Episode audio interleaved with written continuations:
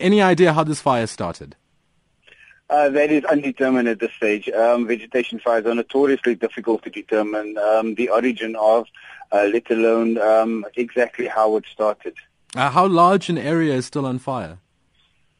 Uh, well, it is still over an extensive area. The area spreads from Radio, uh, going past uh, Misty Cliffs, Scarborough, past Ocean View, and heading towards the Kommetjie area, uh, Kommetjie residential area. When do you think you'll have this under control?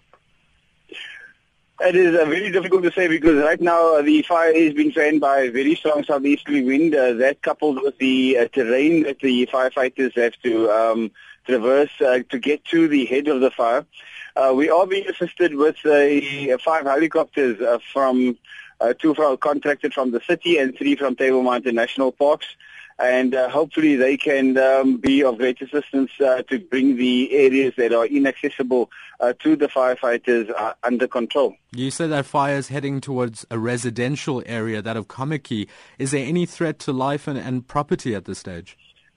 At the moment, uh, no. It just depends on the uh, wind conditions. Um, we have uh, dispatched our vehicles uh, to get to the head of the fire and um, uh, to take a stance there uh, to prevent the fire from going past a spe- specified area, but um, the windy conditions uh, that is making it extremely difficult at the moment. On Twitter this afternoon, some are suggesting dropping off water for those firefighters battling the blaze. Uh, what can the public do to assist at this point here?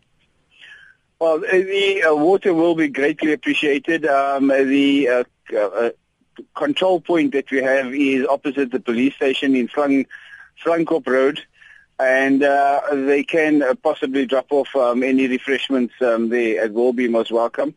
Uh, but uh, generally, um, the public should uh, basically stay away from the area because we have a lot of emergency vehicles.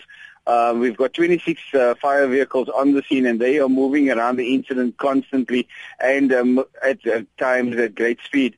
So uh, we also want to make sure that um, the members of the public um, rather remain away from the incident for now until such time that um, we've got the fire under control. Yesterday morning, your firefighters also managed to contain a separate fire, this at Devil's Peak. Uh, how many fires are, are you dealing with this year already? Well, we deal with about 60 to 70 vegetation fires at this time of the year, um, every year.